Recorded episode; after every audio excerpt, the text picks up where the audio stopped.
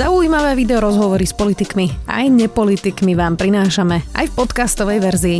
Moje meno je Zuzana Kovačič-Hanzelová. Vítajte pri relácii Rozhovory ZKH v audioverzii. Poslanci posunuli do druhého čítania návrh na sprísenie prístupu k interrupciám od Slovenskej národnej strany. Poslankyne navrhujú, aby lekári mali povinnosť púšťať ženám pred interrupciou tlkot srdca plodu a darovali im obrázok plodu. Návrh navyše zakazuje reklamu na interrupcie. Je to dobrý nápad? Existuje vôbec reklama na potraty, ako tvrdí SNS? Spýtam sa prednostu ginekologicko-pôrodníckej kliniky v Ružinovej Jozefa Zahumenská. Vítajte. Dobrý deň, ďakujem. Pán doktor, vy ste videli už niekedy reklamu na potrat? No, nie. Nevidel som. Nevidel som, ani si to neviem nejak predstaviť. Čiže toto bude zrejme len taký populistický návrh. Áno, predpokladám, že áno. Neviem si predstaviť, že by, dajme tomu, si kúpil v SME niekto A4 a napísal, poďte k nám, robíme výborné interrupcie. Vy hovoríte, že v tak skorom týždni, keby sa púšťalo tlkot srdca, že to môže ohroziť ten plod. Skúsme vysvetliť, že prečo. Nehovorím to ja. Toto sú data, ktoré sú jednoznačne uh, zo zahraničnej literatúry a zahraničných odborných spoločností. Uh, aby som to vysvetlil, uh, dieťa, respektíve ten zárodok sa vyvíja na začiatku tehotnosti do 11.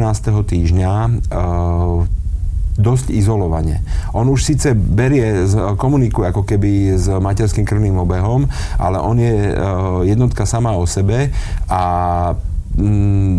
jeho krv je v malom, alebo jednak má tej krvi veľmi málo, aj v malom kontakte s materským obehom, takže vlastne ten zárodok sa veľmi ľahko prehreje, lebo my sa ochladzujeme, alebo naše tkanivá sa ochladzujú tak, že keď sa niečo ohreje, tak teda pretečie krv a to teplo rozšíri do ostatných tkanív.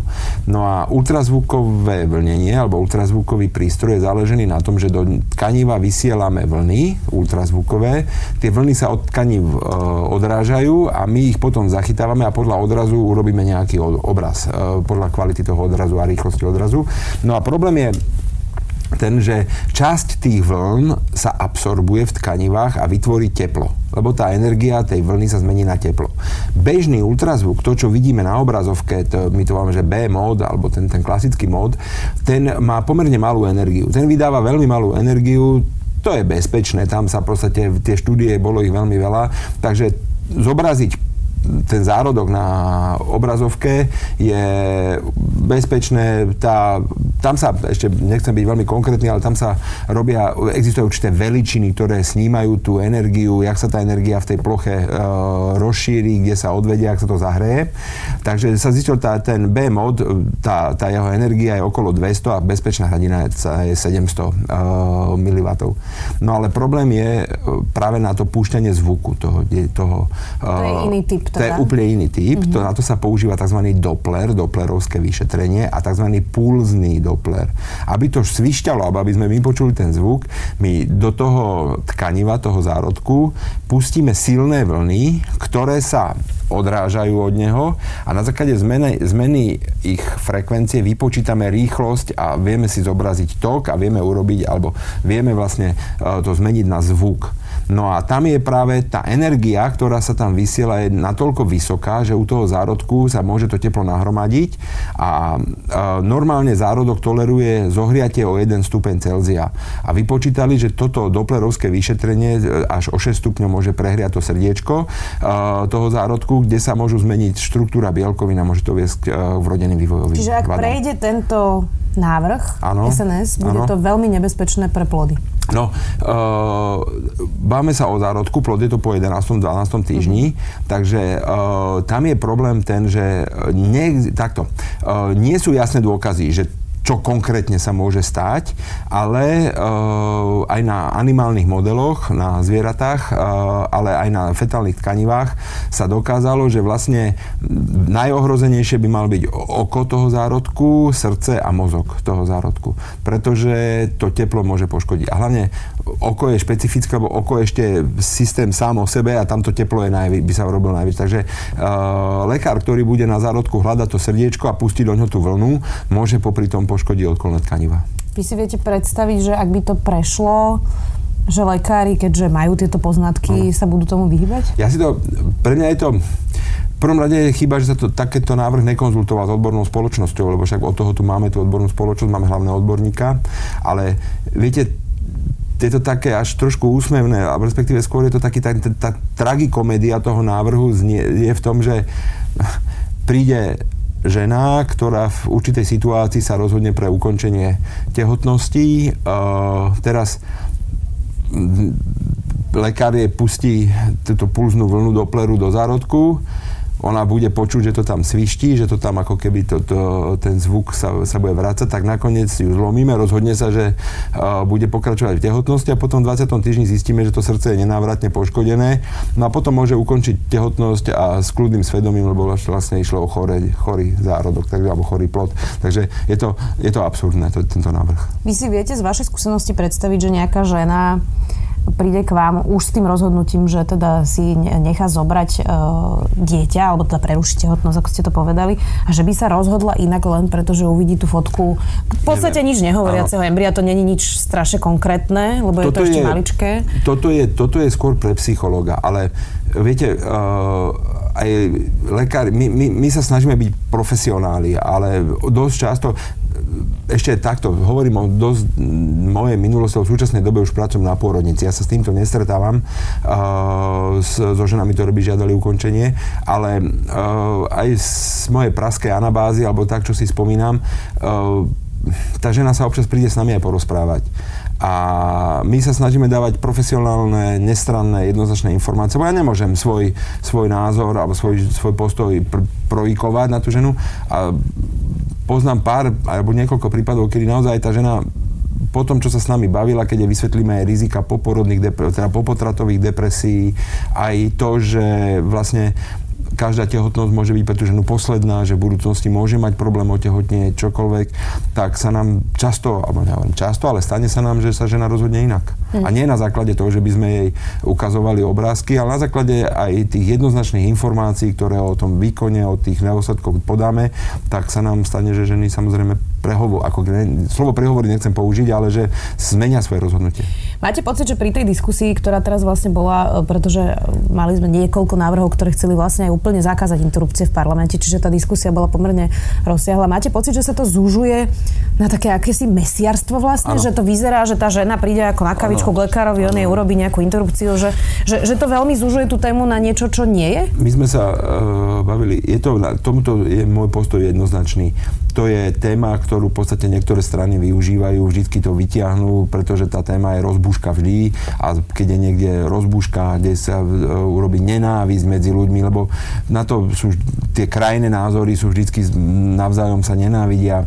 Uh, tam sa potom dobre rôznym populistom a rôznym ľuďom, ktorí nemajú iný program, veľmi dobre loví. Tak vidíte, ak teraz sa je veľké vojny o konzervatívneho voliča vo všetkých stranách a sa predbiehajú, že kto uh, predloží väčší nezmysel ohľadne vysoko, prof, v podstate toto je otázka vysoko profesionálna, to je otázka pre zdravotníckých profesionálov, toto není pre nikoho iného. Je to proste len politická hra, si myslím osobne. Čo by spôsobilo zákaz interrupcií na Slovensku podľa vás? Je to veľmi jednoduché. Uh, a žiaľ, už to, už to nastúpilo interrupcia, alebo ja poviem umelý potrat, pretože interrupcia je tak veľmi nepresný názov, prerušíme tú tehotnosť, my ju ukončujeme, to je jednoznačne buď terminácia, tak ako termination, ale uh, je vysoko negatívny jav. To proste všetci vieme, je to demograficky negatívny jav, je to soci, sociologicky, ale aj zdravotne negatívny. Takže vlastne, uh, no a teraz my sa môžeme tomu postaviť, či budeme k tomu javu pristupovať vedecky, k jeho zníženiu tohto javu vedecky alebo nevedecky. Vedecky e, môžeme k tomu pristúpiť tak, že urobíme si analýzu, ktoré ženy postupujú ukončenie tehotnosti, z akých dôvodov ukon, ukončenie, ako sa tomu dá predchádzať. Na to sú vo svete jasné práce, to, to je, sa vie. No a povieme si, dobre, táto skupina je najohrozenejšia a poďme urobiť niečo, aby táto skupina nepostupovala uh, umelé potraty, či už formou antikoncepcie, sociálnych opatrení a tak ďalej a tak ďalej. To je jednoduché. Tým, že my zakážeme interrupcie, alebo potraty ako Poliaci, tam my len stratíme evidenciu My nič iné, to je to isté sa deje. My sa tu falošne radujeme, že podľa štatistik klesá počet umelých ukončení, ale to nie je pravda. Pretože väčšina žien už ukončuje tehotnosť buď v zahraničí pomocou tablet, alebo pomocou oficiálnych webových stránok, kde sa tie tabletky na ukončenie gravidity dajú objednať. To sú nadácie, zahraničné nadácie, eh, ktoré, za ktorými sú lekári, väčšinou v Holandsku alebo v Inde, ktoré pomocou internetu, telemedicíny tej žene zašľú tabletky na ukončenie. Zastavme sa pri týchto tabletách, Áno. Eh, aby ľudia pochopili, že o čom sa rozprávame. Na Slovensku sa dnes robí interrupcia teda v celkovej anestéze a uh, chirurgickým zákrokom. Vo väčšine krajín Európskej únie sa to robí tabletou? Tabletou, dokonca aj v Polsku sa to robí tabletou, lebo uh, sú krásne publikované práce vo vysoko odborných časopisoch, ako je British Journal Obstetrics Gynecology alebo International Journal Obstetrics Gynecology, kde vlastne si robia súbory e, žien z Polska, ktorým telemedicínou posielajú tabletky a majú spätnú väzbu a vyhodnocujú tie súbory. To znamená, uh, vlastne zákazom potratov oficiálnym len štát stratí kontrolu nad ich prevádzaním. Oni pôjdu ďalej, na, samozrejme, pre, pre, prevádzané, ale nemôžeme tableta vedieť... stojí rovnako ako u nás tá, e, interrupcia? Takto. Tá tabletka uh, u nás je registrovaná, ale nemáme na to, nemáme na to uh, prevádzacie pravidlá ministerstva. A čo sa týka napríklad tých nadácií, ktoré to robia, tak tam je to zadarmo. Oni žijú s formou e, sponzoringu, ale v Českej republike alebo v Rakúsku tá tabletka, vlastne podanie tej tabletky e, je cenovo rovnaké ako chirurgický zákrok. Samozrejme, prečo by sme ako odborníci boli za to, aby sa to dalo robiť pomocou tablety? Jednak e, nebudú nám ženy chodiť do zahraničia, zistíme, koľko tých prípadov máme a urobíme opatrenia, aby sa to nedialo. To je jedna vec. A druhá vec, uh, umelé ukončenie gravidity chirurgicky, pri ňom sa rozširuje krčok maternice pomocou dilatátorov. A žena, ktorá postupí takýto zákrok, má dvoj, o 50% vyššie riziko, že v ďalšej tehotnosti predčasne porodí preto sa vo všade na svete už umelo ukončuje gravidita. Len, prečo, len tebo... prečo nepoužívame tú tabletu ešte? No pretože ešte raz, pretože ministerstvo neprijalo to vyhlášku. Je formálne? Áno. A prečo pádom... to je v skutočnosti? No v skutočnosti je to preto, lebo... Je to lobbysti, lobizmus konzervatívnych skupín? Áno, áno, samozrejme, samozrejme. Pretože ako náhle my to, my to nemáme, tak vlastne my máme vo vyhláške napísané, ako sa dá ukončovať tehotnosť a každé iné ukončenie tehotnosti je e, trestný čin. To znamená, my to nemôžeme robiť, my to musíme robiť akože touto chirurgickou metodou, ale my ako bratislavčania vieme, že bratislavské ženy už chodia výlučne do Rakúska na ukončenie gravidity. Tabletou. Tabletou, samozrejme. To, tá žena, tá tabletka vlastne, to je jedna tabletka, ona doma odkrváca, ona nemusí už potom ísť na kontrolu. Je to bezpečnejšie. Je to, je to, má to menej nežiaducich účinkov, je to jednoduchšie. Uh, vy ste teraz v Ružinové, tam sa dlhšie nerobili vôbec interrupcie pre výhradu vo svedomí lekárov. Vy ste to zmenili, keď ste tam prišli a ja som si teda na portáli Postoj prečítala lekára Mareka Drába, ktorý v roku 2018 povedal, neviem, či je to slobodné rozhodnutie Jozefa Zahumenského, alebo je to akési, nazvime to, bratislavské vyrovnanie, keď musel on niekoho posluchnúť. To tam on povedal. Prečo ste začali robiť ružinové potraty? Je to strašne jednoduché. Oni sa tam robili. Oni sa tam vždy robili, ale robili sa tam len v úvodovkách z lekárskej indikácie. A lekárska indikácia napríklad znamená, eh, že žena má 40 rokov. Takže 39-ročnú ženu sme otočili a poslali inde a 40-ročnej sme to urobili. To je absurdné samozrejme. A druhá vec, čo, je, čo bola úplne absurdná, eh, klinika nesmie mať, alebo nemôže mať klinika výhľadu svedomia. A môj predchodca vlastne donútil všetkých lekárov pod tým, že inak tam nebudú pracovať, že musia podpísať výhradu svedomia, ale pritom sú tam lekári, ktorí pracujú v súkromných zariadeniach tam tie interrupcie robili, respektíve tie potraty robili. To znamená, mne toto odporné pokrytectvo strašne vadilo, takže som len jedného dňa povedal, doma výhradu svedomia tomu to samozrejme plne akceptujeme a ostatní sa nebudeme hrať na pokrytcov, kto nemáte výhradu svedomia a robíte interrupcie inde, môžete ich robiť aj na tomto pracovisku. To je všetko. Povedal aj toto. V Taliansku si uplatňuje výhradu 80% lekárov a čo? Súkromné centra to za peniaze rady urobia a to isté aj na Slovensku. Prečo by to uh, nemali robiť súkromné Je to centra? strašne jednoduché lekári, ktorí práve lobujú za to, aby na Slovensku, alebo ja neviem, že lekári, alebo osoby, ktoré lobujú za to, aby sme na Slovensku nemali legálnu možnosť podávať tabletky, tak tí zároveň lobujú za, alebo hlásajú, že sa to nemá robiť na klinikách. Tak potom kde sa to má robiť? Áno, v zahraničí sa to robí v súkromných centrách, lebo to funguje pomocou tabliet. Tak to je logické. Ale ja predsa nenechám mladú nerodiacu ženu, aby, ktorej sa bude robiť pomerne zložitý chirurgický výkon, aby sa to robilo niekde pokutne. To tak už potom tým ženám poskytneme bezpečie kliniky kliniky. Ja nepredpokladám, že vám ženy teda vešali na nos nejaké svoje dôvody, aj keď teda hovoríte, že sa s nimi rozprávate niektoré, ale predsa len vám asi povedali, že, že teda prečo chodia na tú interrupciu. Veľa sa hovorí o tom, že sú to socioekonomické dôvody. Ja vám, Vy to vnímate rovnako? Ja vám poviem jednu vec. Toto, čo mne trošku zmenilo môj... Ja som bol tiež, lebo ja som pôvodne začínal v podunajských biskupiciach v ginekológii, kde pôdu vlastnili uh, Svetý rád alebo rád. A tam sa interrupcie nerobili. Ja som bol rád, že sa to proste nerobí. Obchádzalo nás to.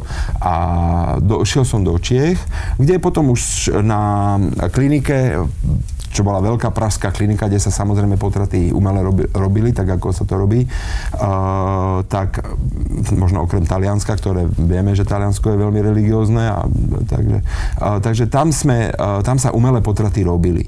A ja som bol hrozne proti, ja som sa tak snažil to tam akože aj takým spôsobom ovplyvniť, pretože som bol zvyknutý, že netreba. A problém bol ten, že mali sme tam jednu, jednu pani, ktorá ležala v tehotnosti u nás na klinike s dvojičkami. Malá gravidita, bol to 9. týždeň, dajme tomu zakrvácala. Potom sme ju prepustili a ona došla v 11. dní na ukončenie. A ja som vtedy strašne, akože to som ráno na som proste vstal a povedal som, tak treba aj dať zaplatiť aj tú hospitalizáciu, my sa tu staráme o tie deti alebo o tie, o tie zárodky, aby sa to donosilo a porodilo a tak. A ona zrazu po tom, čo sme ju prepustili, sa vrátila na ukončenie. No a povedala mi doktorka, čo ju príjmala, že tam sa stala taká vec, že ona má už dve staršie deti a v tom čase, keď u nás ležala, tak ju opustil muž. A ona vlastne s tými dvojičkami by ležala celú graviditu v nemocnici a detská, tie staršie deti by išli do detského domu, alebo nikoho nemal, ona tam bola sama v tej Prahe. A vtedy som si povedal, že vlastne ja už nikdy nebudem nikoho súdiť, lebo ona vlastne, ten jej, dajme tomu, povieme, hriech, keď sa na to takto pozrieme, vlastne seba obeď kvôli tým starším deťom a my nevieme, takže nesúďme a neodsudzujme. Takže uh, toto napríklad sú tiež príčiny, prečo žena sa rozhodne pre ukončenie gravidity.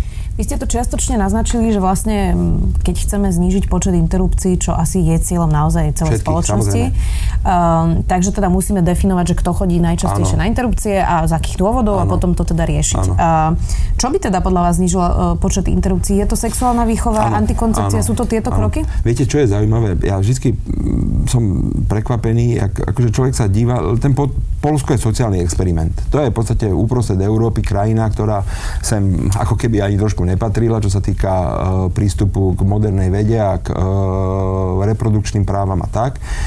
No a je zaujímavé, že napríklad Polsko a Malta, čo sú krajiny, ktoré majú reštrikčný prístup k interrupciám alebo ukončeniam gravidity, majú jednu z najni- Malta má najnižšiu a Polsko má veľmi nízku, alebo jednu z najnižších, má výrazne nižšiu ako my a Češi, uh, počet detí na jednu ženu, fertility rate.